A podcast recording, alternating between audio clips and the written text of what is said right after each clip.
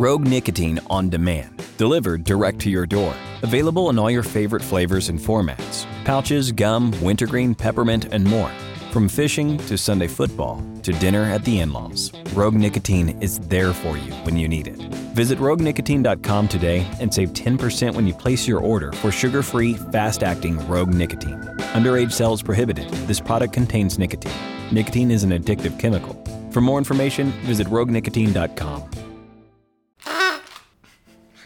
Benvenuti su Movie Space, questo non è un podcast sui piedi. Forse. Di cosa vi parliamo oggi? Beh, non ve lo diciamo subito, direi che partiamo prima dalle parti prima del nostro podcast, che è una scaletta assolutamente definita e non stiamo facendo a caso senza uno script. Forse. Ah, hai visto dei trailer questo mese, no? Settimana? Non ho visto dei trailer, però ho iniziato una nuova serie. Beh, io ho visto un trailer e voglio parlarne, ok? Quindi parlerò. Ok, vai. Eh, è uscito il trailer di Dune di Villeneuve. Ah, l'ho visto perché me l'hai Perché lo- spammato. Esatto. Allora, pubblico, sappiate che io ho un serio, gigantesco, enorme problema con Denis Villeneuve. È uno dei miei registi preferiti. Ho visto tipo ogni cosa che lui abbia fatto, compresa buona parte dei corti. Lo amo tantissimo. Il suo stile mi fa impazzire. E sapendo che stava per uscire Dune e memore del Dune di David Lynch, che ho visto da troppo piccolo per vedere davvero un film di David Lynch, e, oh mio dio, penso che abbia deviato completamente la mia psiche, ho deciso di iniziare a leggere il libro. Me lo sono comprato, ho letto il primo capitolo e poi mi sono reso conto di non essere più capace a leggere con gli occhi, quindi ho iniziato a leggerlo con le orecchie. eh, grazie a audiolibri di esistere. Il problema è che lo sto seguendo su YouTube e esce una puntata ogni morte di papa, quindi ho letto tipo 5 pagine, cioè no, aspetta, 100 pagine su 500 e sono un po' indietro. Però nel trailer si vedono cose che io ho già letto nel libro con le orecchie e sono fatte uguali e io sono molto felice, tipo la scena della scatola nera è identica come descritta nel libro, io sto impazzendo perché non vedo l'ora di vederlo tutto su schermo perché Villeneuve è un genio. Vedi Blade Runner 2049 o Arrival. Quindi sono in super mega hype, sembrano tutti super bravi a partire da Timothée Chalamet con tutte le ragazzine che gli corrono dietro, a Rebecca Ferguson che ti prego sposami, a eh, Oscar Isaac che si è fatto ricrescere il barbone hipster dopo Star Wars, a Jason Momoa che è grosso ed è bello. Quindi sì, voglio vedere il Lo andremo a vedere, Sì, al day one. ovviamente. Come i nerd schifosi che siamo. Ah, come abbiamo fatto per Tenet. Trovate la mia opinione su Tenet su at movie trattino basso trattino basso nights su Instagram. Che è più o meno la mia stessa opinione. O mm, c'è anche la mia opinione nei commenti. Sì, esatto. Ma questo non è un podcast su Tenet. Grazie quindi... a Dio. Brando. Quindi volevo parlare un po' di eh, una nuova serie che hanno messo su Netflix proprio pochi giorni fa e si chiama Close Enough e dei creatori di Regular Show, una serie animata che non ho mai seguito particolarmente e ehm, quindi non ero molto... mm, non avevo molta voglia di iniziarla questa serie, però Francesco mi ha detto guardala. Sì, perché ho visto il primo episodio prima che uscisse su Netflix non sapendo che stava per Esatto, e uscire io su invece Netflix. ho visto i primi tre, che sarebbero in realtà i primi sei, perché ogni episodio che c'è su Netflix in realtà eh, ne ha due. Ah, hanno fatto il trick come per Adventure Time. Sì. Ok.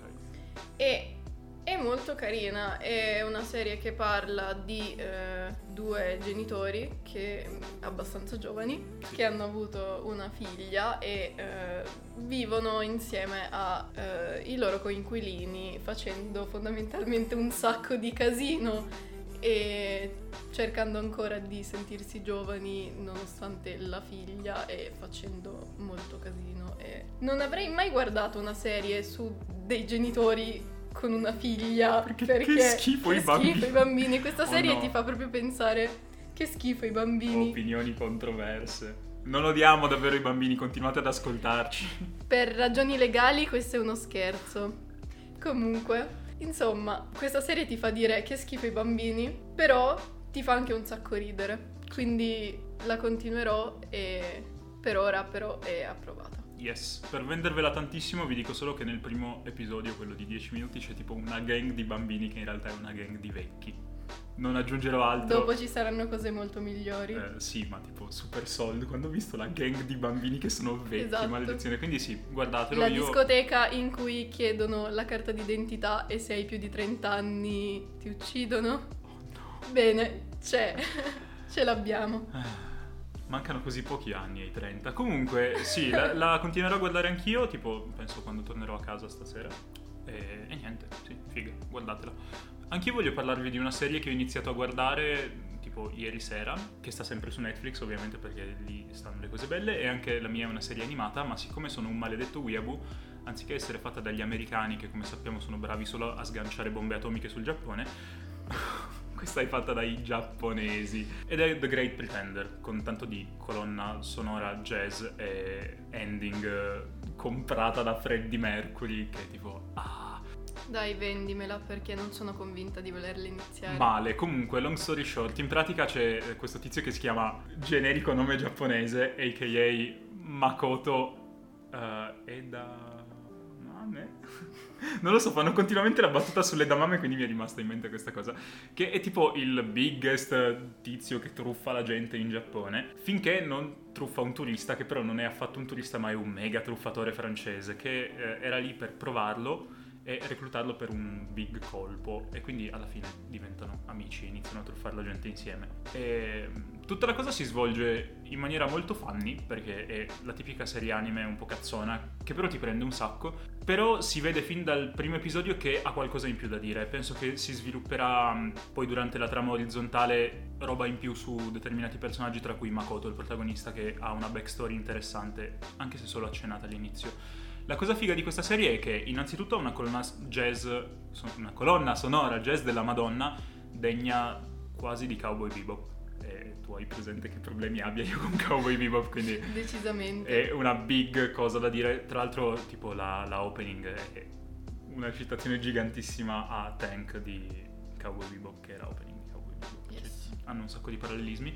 E I personaggi sono simpatici e sono anche relatable, soprattutto il protagonista, perché è vero che è un mega truffatore, ma è anche un deficiente, quindi tipo... Mi ci ci sono taggato subito tantissimo. E Ok. la cosa veramente bella di, questa- di questo anime è che è strutturato a metà tra la serie eh, con una trama orizzontale forte e una serie antologica, nel senso che ogni 4-5 episodi si chiude un arco narrativo che viene raccontato come un caso, ovvero tipo loro che fanno delle truffe, e poi ne parte un altro. Nel frattempo ci sono degli elementi di trama orizzontale che vanno avanti, ma eh, le mini trame verticali si concludono. E- ed è figo perché a me piacciono le cose che finiscono in fretta perché ho un attention span di merda. Ci sta, me l'hai venduto con questo. Non si è capito niente di questa serie, sono ancora molto confuso, però sapete che mi è piaciuta molto, vi prego andate a vederla e io la continuerò perché ha preso il mio cuore. Se ve la devo vendere ancora di più, sappiate che il character design è di Sadamoto, ovvero il tizio che ha fatto il character design di Evangelion e disegnato il manga di Evangelion e Evangelion è una religione in questo podcast, quindi sappiate che eh, dovete schiacciare F per eh, pagare rispetto a Kaoru. E rip Kaoru. Gone but never forgotten.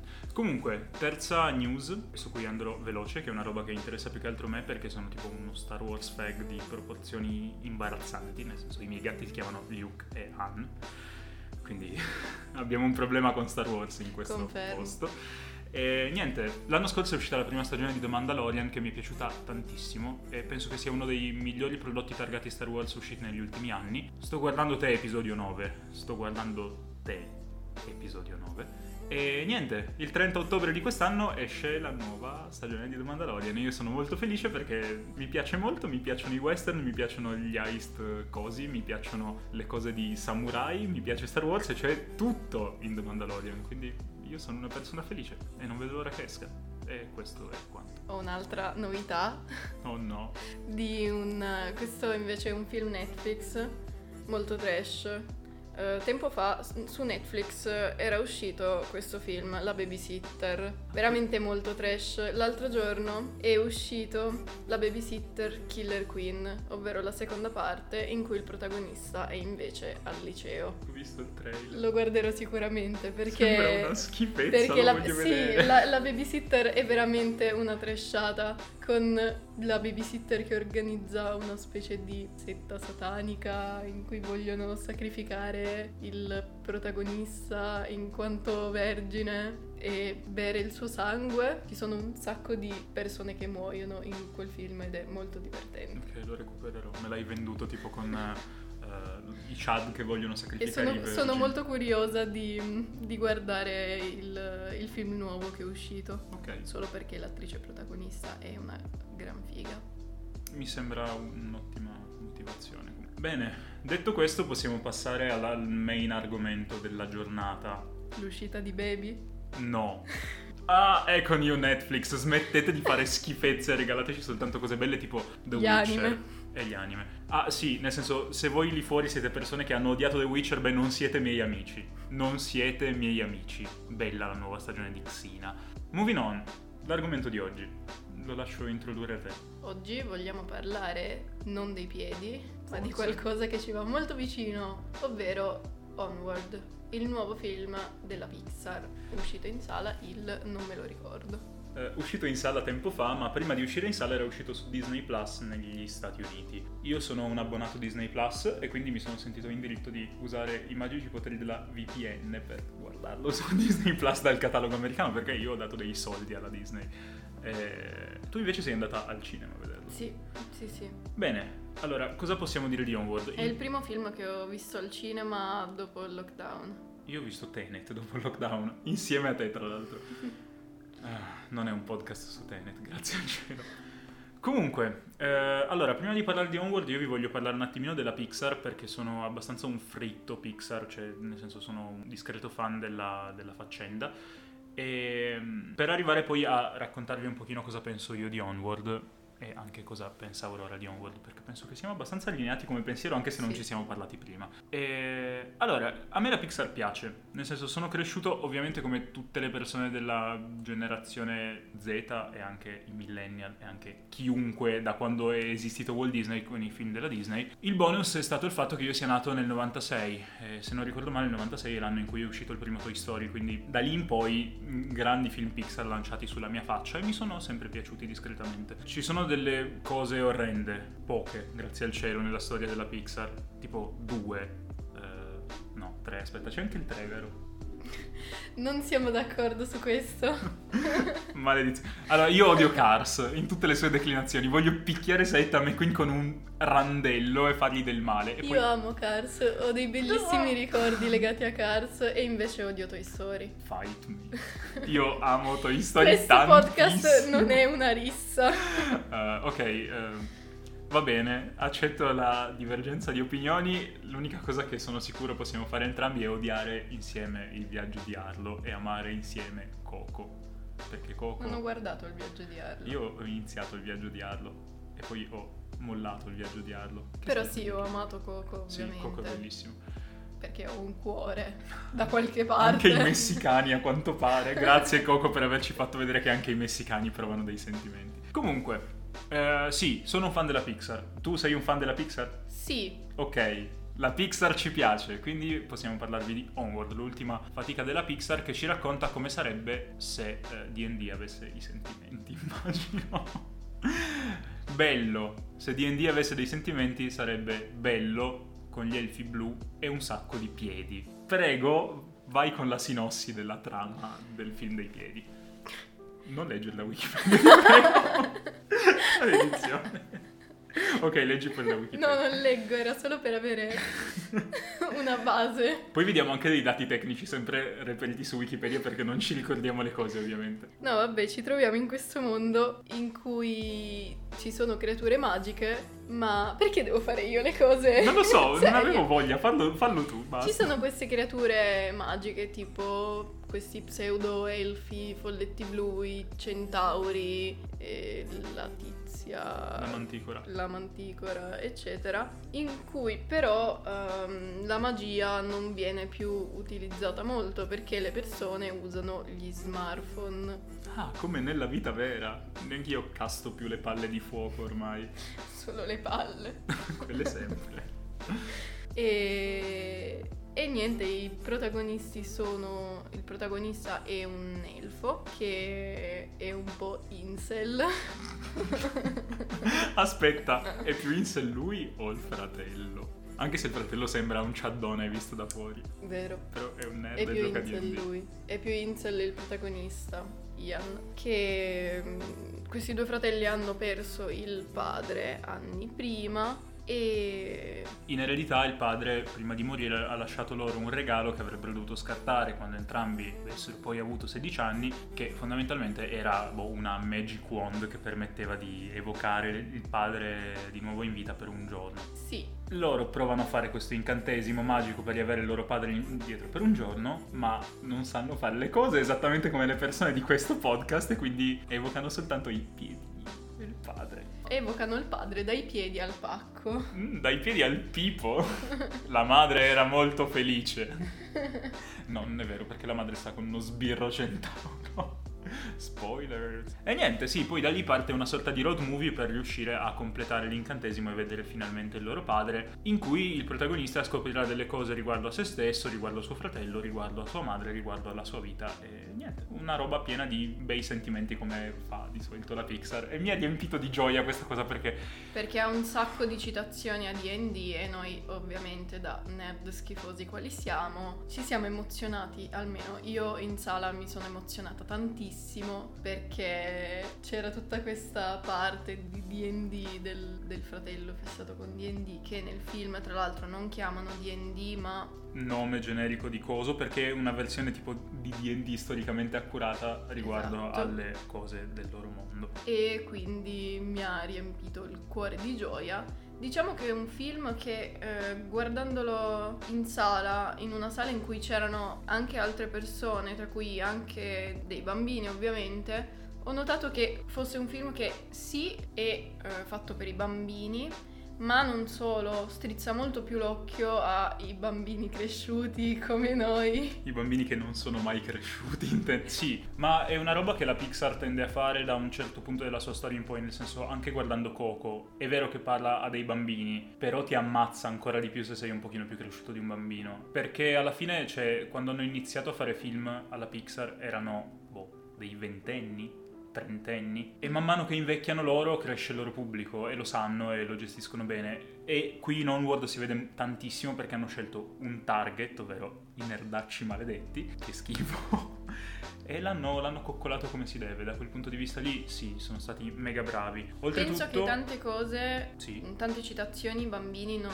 ovviamente non, non riescano a coglierle o non, non le riescano a capire, ma mi auguro che grazie a questo film molti più bambini si avvicinino a D&D Sì. e diventino Ragazzi, giocate di ruolo. come noi. Vi prego, giocate di ruolo. È l'unico modo in cui potete diventare delle nane bisessuali stregone del fuoco. Eh, Questo ovviamente era il personaggio di Pra. sì, che ho creato randomicamente tirando i dadi. E tipo. Il mio personaggio era un furry. Sì. Eh, la cosa è stata che tipo io ho sterminato un villaggio di sirene e ho evocato Yog Shoggoth direttamente dal Necronomicon di Lovecraft. Quindi, ok, bella campagna, nice. Il mio grazie. personaggio invece è morto. Grazie Alex. Alex è il nostro dun- Dungeon Master di fiducia, nonché una persona bella a cui vogliamo bene. Che prima o poi verrà a fare una puntata del podcast. Sì, a parlare di cose con competenza, visto che ha studiato tipo ingegneria del cinema e non comunicazione, come noi, Dio. Non è vero, io ho studiato anche storia del cinema a un certo punto della mia vita.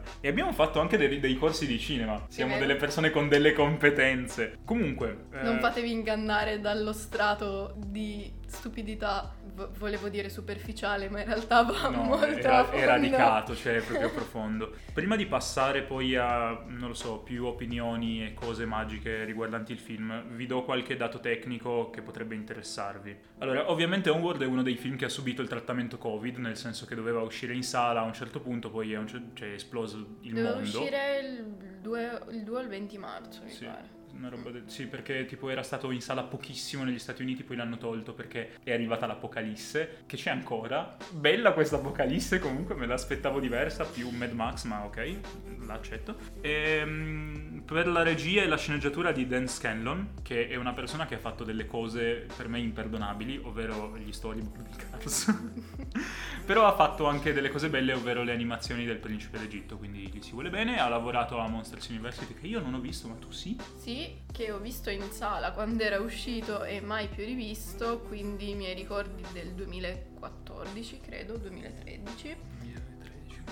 2013 ancora. Esatto, 2013. Sono un po' confusi, però da grande fan di Monster Company quando ero giovane mi è piaciuto. Lo, lo recupererò perché tipo starà Lo, su Disney lo- Plus. lo- lo rivedrò anch'io prima o poi. Prima o poi tipo vengo qui con un computer, tipo adesso. Però no, oggi abbiamo da vedere un'altra cosa. E mettiamo Disney Plus e guardiamo le cose. Sì.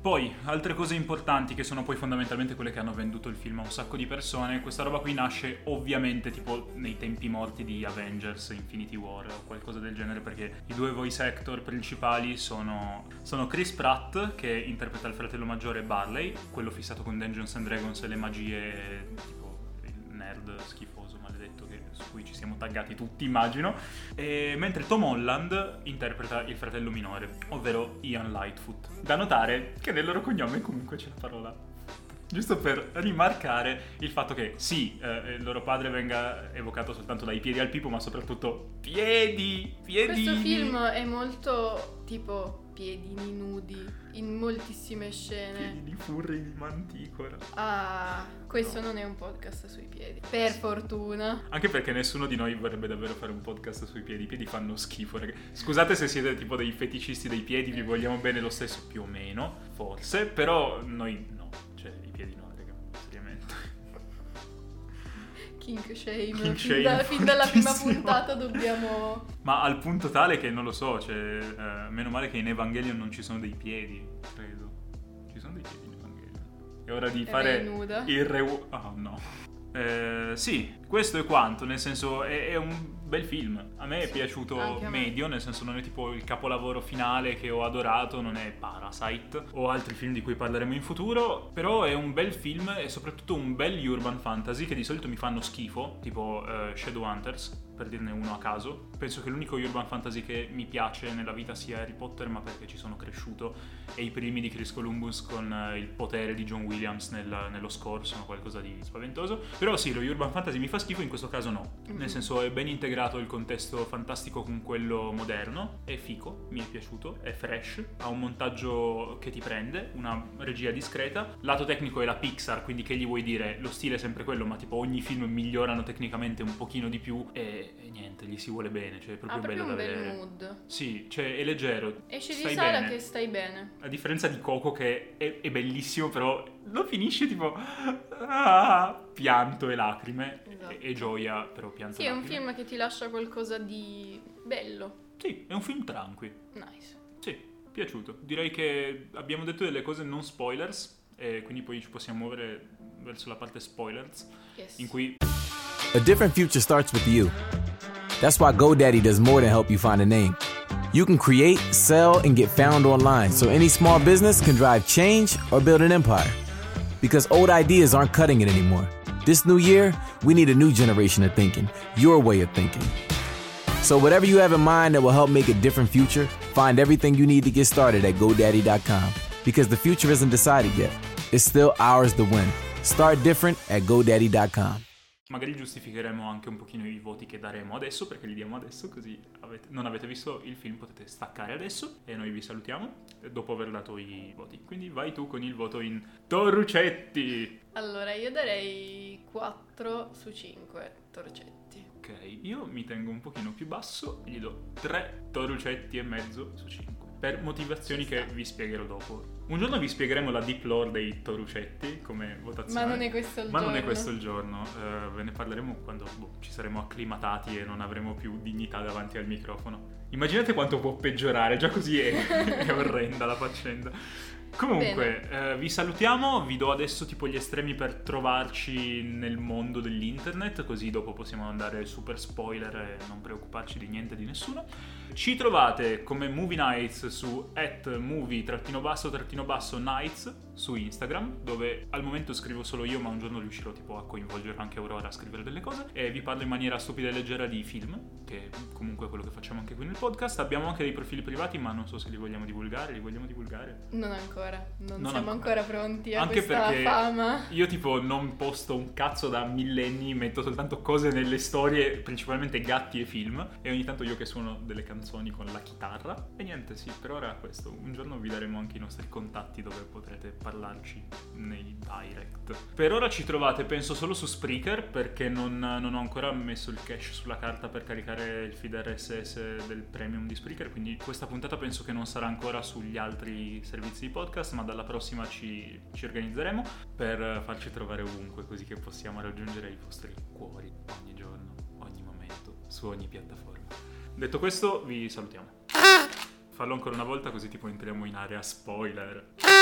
Spoiler! Spoiler. Allora, eh, Voglio parlare di una cosa. anch'io, ma vai prima tu. Allora, c'è anche della comunità LGBT in questo film. Uh, è vero! Ovvero, beh, nulla di esagerato, come ci si aspetta da un film che comunque è per bambini, ma ehm, una poliziotta, collega del, del patrigno dei, dei due, prota- dei due protagonisti, ehm, fa una battuta, c'è una battuta in cui lei parla di, eh, una- della sua compagna della sua fidanzata, adesso non mi ricordo bene come il doppiaggio tra l'altro, questa cosa è stata censurata in ru- nella versione russa del film, Ah, sì. viene penso proprio tagliato quella scena, mentre in altri doppiaggi viene, viene doppiato come partner in modo molto generico. Posso farti un fun fact estemporaneo che non c'entra niente con Vai. Onward ma c'entra con la Russia? Hai presente Rocketman, la biopic slash musical su Elton John? Sì, È arrivato in Russia, che tipo ha delle leggi orrende contro la Sì. community LGBT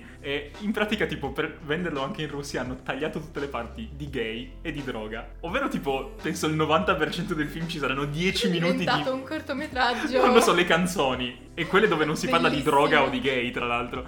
Io, tipo, ragazzi, lasciate stare i gay, per favore. Nel senso, non vi hanno fatto niente di male. Meno male che siamo in Italia, questo non è un podcast sui gay. Eh, lo diventerà a un certo punto perché c'è lei. Bene, ora parla pure tu del, del tuo spoiler. No, allora io ho un po' di spoiler da fare, nel senso che voglio giusti- giustificare il mio 3 e mezzo e non 4. Perché a vederlo tecnicamente penso che 4 se li possa meritare, forse anche di più perché è veramente bello visivamente. Ho trovato delle cose che eh, invece mancavano un pochino a livello di trama. Perché se il mood è una madonna, e mi piace tantissimo, e, e tipo tutti i good feelings che ti lascia sono meravigliosi, ho trovato che la trama a tratti fosse un pochino inconsistente anche per un film Pixar. Ma forse ha dato più che altro fastidio a me perché, eh, come tutti i figli degli anni 90, sono cresciuto con i road movie e i buddy movie. E vedere una roba che dovrebbe essere un road movie e un buddy movie fatto in questa maniera mi ha lasciato un pochino... Eh? Però è figo lo stesso, nel senso non voglio essere quello che dice è brutto, il film è bello. Però, tipo tutta la parte dei pixie incazzati sulle motociclette, Ah, sì.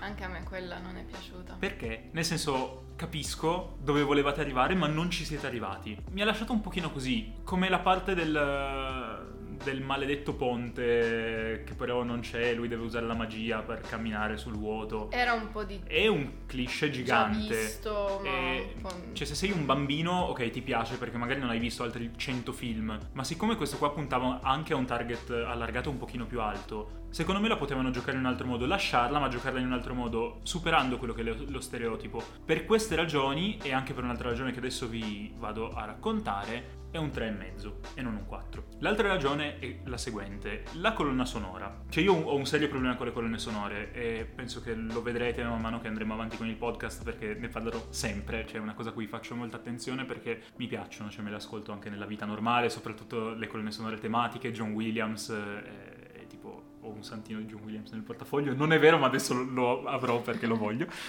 Il problema è che ti fanno grandi promesse per quanto riguarda la colonna sonora di Onward e poi non le rispettano perché c'è un furgoncino super heavy metal con un tizio super heavy metal che ti dice metterò dell'heavy metal su cassetta e lo fa due volte. Ragazzi, datemi più heavy metal per favore perché ci stava con il mood, cioè io ho un passato da persona che ha ascoltato anche del metal e avessero usato tipo dei tropes tipici del power metal inseriti in questo film in maniera anche diegetica sarebbe stato figo e lo è stato nell'unica scena in cui l'hanno fatto che io ho adorato ed è la mia preferita di tutto il film che- Sì, di cui posso mia. parlare soltanto in area spoiler ovvero Bellissima. quando sacrificano il furgone per coprire la loro fuga. È meraviglioso perché il fatto che non ci sia tipo la musicona drammaticona Lance Zimmer, ma un pezzo metal è perfetto per quello che sta succedendo e sottolinea il dramma, che per quanto sia un dramma del cazzo, sta vivendo uno dei personaggi e è, è bella. È Ma sì- io stavo per piangere. Anch'io, per tipo, allora io piango bellissimo. sempre per i film Pixar, eh, vedesi Toy Story 3, maledizione. Qua no, fino a quella scena lì, è tipo lacrimuccia, lacrimuccia tipo Kenshiro dalla parte sbagliata della faccia. Se l'avessero fatto più spesso, senza diventare Melensi, ma avessero usato la musica metal o comunque quel tipo di musica, anche volendo virata sul sinfonico, in maniera più diegetica e più spesso, secondo me il film si sarebbe arricchito molto. E mi dispiace che non l'abbiano fatto perché il film è bello, è proprio una Mm, figata. Sì, sono d'accordo. Quindi, regà, cioè, fate una roba che cita Dungeons and Dragons, citate anche tutta quella subcultura lì, cioè prendete anche quella parte lì, perché avrebbe arricchito il pantheon di figate che ci sono e di chicche che ci sono, perché ce n'è un'infinità. Ma un'infinità, cioè senza senso. Tipo tutta la quest che gli dà la manticora, che è quella che dà le quest. E... È super. Ah! Io sono talmente fag dei giochi di ruolo che non appena mi hanno messo le cose di DD o dei giochi di ruolo ho detto no vabbè dai basta capolavoro. Esatto, Poi dopo riflettendoci la valutazione scende un pochettino e ti rendi conto delle cose che non vanno tanto bene o più che altro che potevano essere fatte meglio e sono d'accordo con tutto quello che hai detto. Però D&D cazzo raga. Sì, no, sono d'accordo. Infatti, tipo, è un 3,5 sofferto perché voglio essere una persona più oggettiva Sai di quanto cosa? sono un Se il nerd voto maledetto. fosse in decimi, il tuo 3,5 sarebbe un 7, il mio 4 sarebbe un 8.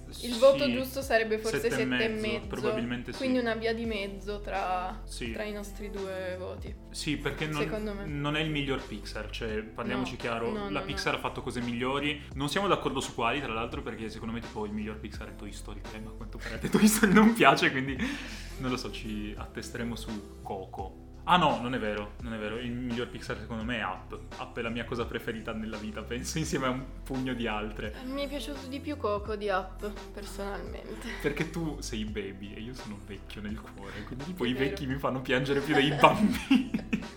Maledizione quanto ho pianto per Perché tu sei Up. palesemente il protagonista di Up perché Intendi- odia tutti. Intendi l'asiatico vecchio. ciccione o il vecchio? Il vecchio. sì, è vero. Perché odia tutti. Poi e- dal mio giardino vi picchio con il mio coso da passeggio. E sì, voglio anche un cane parlante. Se poteste mandarmene uno a casa, lo prenderei volentieri. A parte questo, una cosa che mi è piaciuta molto, ma proprio tanto, è la presa di consapevolezza di Ian riguardo al rapporto quasi paterno che ha col fratello. Perché era ovvio che sarebbero andati a parare lì, e dall'inizio che hanno tipo setappato questa cosa, ma il modo in cui hanno poi, so- sono poi arrivati al payoff secondo me è meraviglioso, perché non è scontato ed è genuino ed è come l'avrebbe fatto una persona normale, nel senso lui alla fine decide di non vedere il padre perché alla fine ha tutto quello che gli serve, ha l'amore della madre, del fratello che comunque gli ha fatto da padre ed è in pace con se stesso. Poi anche la cosa della lista, lui che all'inizio Sì. si fa la lista delle cose che vorrebbe fare con, con il padre, come ad esempio guidare, fare la passeggiata, parlare a cuore aperto, una cosa del genere. E alla fine, dato che il tempo sta passando e non ha più tempo di fare queste cose con col padre perché lo avrà solo per un giorno, inizia a cancellare le cose dalla lista, ma poi alla fine del film si rende conto, quando si rende conto che tutte quelle cose le ha fatte col fratello e rivede la lista e secondo me è una scena molto bella, mi è Sì, piaciuta è, è una scena bellissima. Cioè, si capiva fin quasi da subito che sarebbe successo quello. Nel momento in cui guida col fratello, già si capisce Sì, che andavano a parare sì. sul riempire la lista, ma col fratello. Però l'hanno fatto in un modo molto delicato e bello. Sì, l'ho adorata questa cosa perché anche la scena in cui poi riguarda la lista, per quanto possa sembrare un cliché visto cento volte, è trattata a livello registico con una delicatezza che di solito non si vede. Cioè, non è tipo, uh, il segreto, flashbackone con i lati bianchi e quelle schifezze Diciamo che è un film che comunque ha tanti cliché, tante cose già viste. Questa però, anche se un po' lo è, è bella comunque. Sì, ma... Invece la scena del ponte, un po' più cliché. Sì, la scena del ponte penso che fosse. È un cliché che volevano sfruttare come un occhiolino mancato. Sì. Cioè, è, un occhiolino mancato, nel senso volevano fare l'occhiolino a chi si è ammazzato di film fantasy anni 80 che ha visto questa cosa cento volte. Però, anziché ri- risultati tipo familiare, quindi dire, eh, l'ho visto in cento film,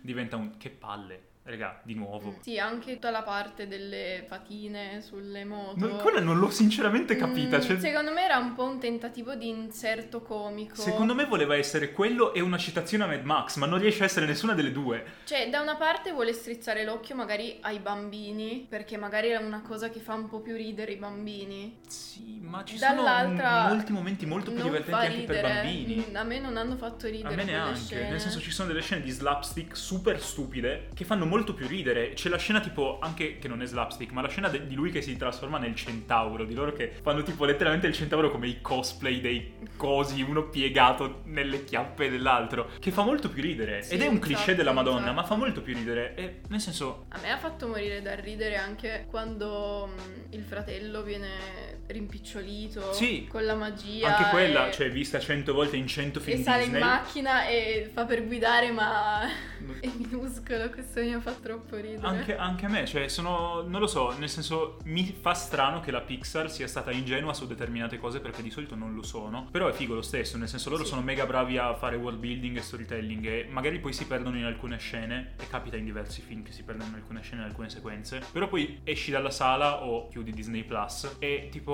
il film te lo ricordi e ti è piaciuto e secondo me vuol dire essere dei bravi narratori alla fine, quindi sì, è un film Pixar e mi è piaciuto. Sono stati, sono stati bravi, mi sono piaciuti, diciamo che si poteva fargli meglio, si poteva fargli peggio. Cioè, la cosa che mi è piaciuta tanto da vedere a livello visivo è stata la battaglia finale, Sì. perché boh, è riuscita tipo a toccare quei tropes da gioco di ruolo, da nerdoni maledetti, ficcandoci tra l'altro anche una citazione a Indiana Jones così.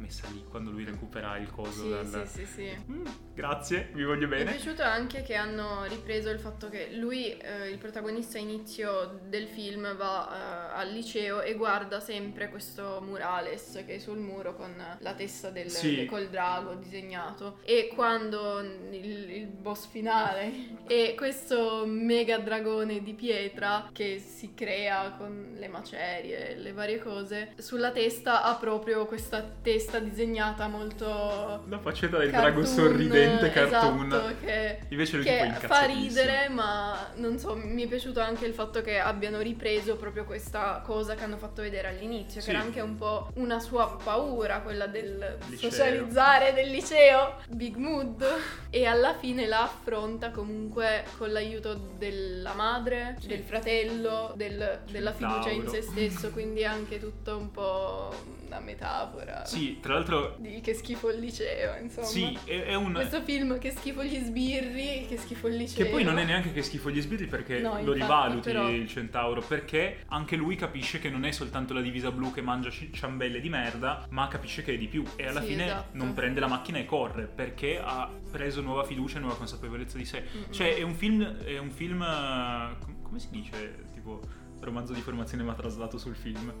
È un film di formazione. Sì. Che però trascende la formazione solo del protagonista perché tutti crescono. Cioè, la cosa Esatto. figa è che la maggior parte dei per- personaggi introdotti, a parte tipo i personaggi di contorno di cui non ti interessa, crescono e sono personaggi a, tutti- a tutto tondo, ma dalla manticora, tipo le scene in macchina con la madre della manticora sono tra le mie preferite. Tipo livello di bellissime. Anche la, idiozia. mad- anche la madre. Esatto, c'è la madre, è un personaggio bellissimo che alla fine tipo ha sta svolta femminista in cui brandisce un mega spadone e picchia un drago e io tipo, chapeau, bravi, nel senso non Sì. avete fatto la solita madre tipo dei film Disney Sì, che non poteva- potevano farla arrivare tranquillamente alla fine di tutto il combattimento senza aver fatto nulla e abbracciare i figli e basta. Invece ha fatto più Invece dei ha fatto un sacco di cose, è cresciuta, è cambiata come personaggio e... boh, Non, non è la madre dei piaciuto. Pokémon, nel senso non è tipo la madre uh, che sta in una casa senza una stanza in cui dormire. È un personaggio Esatto. figo che cresce e ha un suo perché. E tra l'altro la cosa che mi è piaciuta è il fatto che sì, sia tornato poi il padre per un tot, ma lei non è che abbia detto ehi centauro, ciao, torno dal mio marito. Cioè, si è rifatta una vita ed era convinta della vita che si era rifatta. Mm. Contenta del fatto che però l'uomo che aveva amato fosse tornato per rivedere i suoi, per riabbracciare suo figlio. Cioè, non lo so, mi, mi sembra un personaggio molto Sì. risolto. E arrivando da un background personale in cui abbiamo visto Evangelion cento volte, gli adulti non sono risolti, sono felice quando ne vedo uno. È vero, è vero, da- ti dà speranza per il Per il- futuro. Sì, nel senso,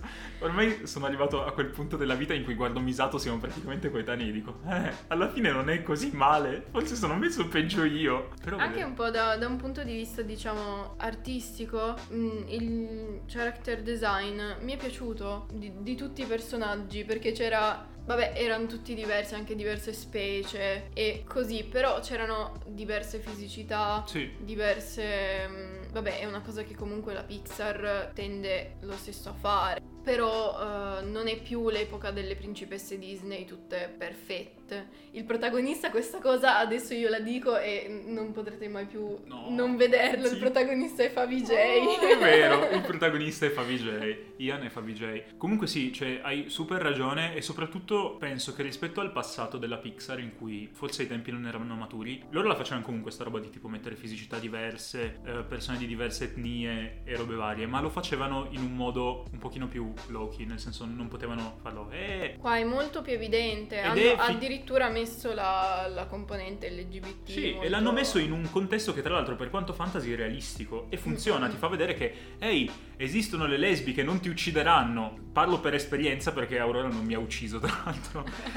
Eh, esistono persone di altri colori di pelle, persone di altre, cioè qua è estremizzato perché tipo è evidente che tipo la manticora sia una persona di colore. Mm. È evidente. Sì, sì, sì, infatti. E ha tratti caratteristici di determinati comportamenti delle persone di colore nei film. Tipo, se guardi un film Black Exploitation, li ritrovi come li ritrovi nella Manticora. Però non è fatto in maniera macchiettistica, è fatto in maniera, ok, le persone sono così perché hanno questo background culturale, ma sono persone come tutte le altre, possono inter- interagire in maniera funzionale anche con te che sei madre, ok, cosciente della sua femminilità, è femminista e cazzuta, ma comunque persona che vive in un sobborgo fondamentalmente bianco. È figo perché c'è integrazione, ma integrazione naturale ed è come dovrebbe essere nel mondo. Ragazzi, vi prego, smettete di fare i deficienti. Nel character design a me personalmente è piaciuto tantissimo il fatto che il, il fratello maggiore, Bartley, assomigli un sacco alla madre comunque. Sì, come Madonna, sono fisicità, uguali. Mentre il protagonista, Ian, assomiglia comunque moltissimo al padre. Quell'incel del padre. Però mm, questo mi è piaciuto tantissimo, cioè si vede proprio, li vedi e vedi proprio che sono una famiglia. L'han- L'hanno proprio reso benissimo. Tra l'altro, volendo sempre portare avanti la, la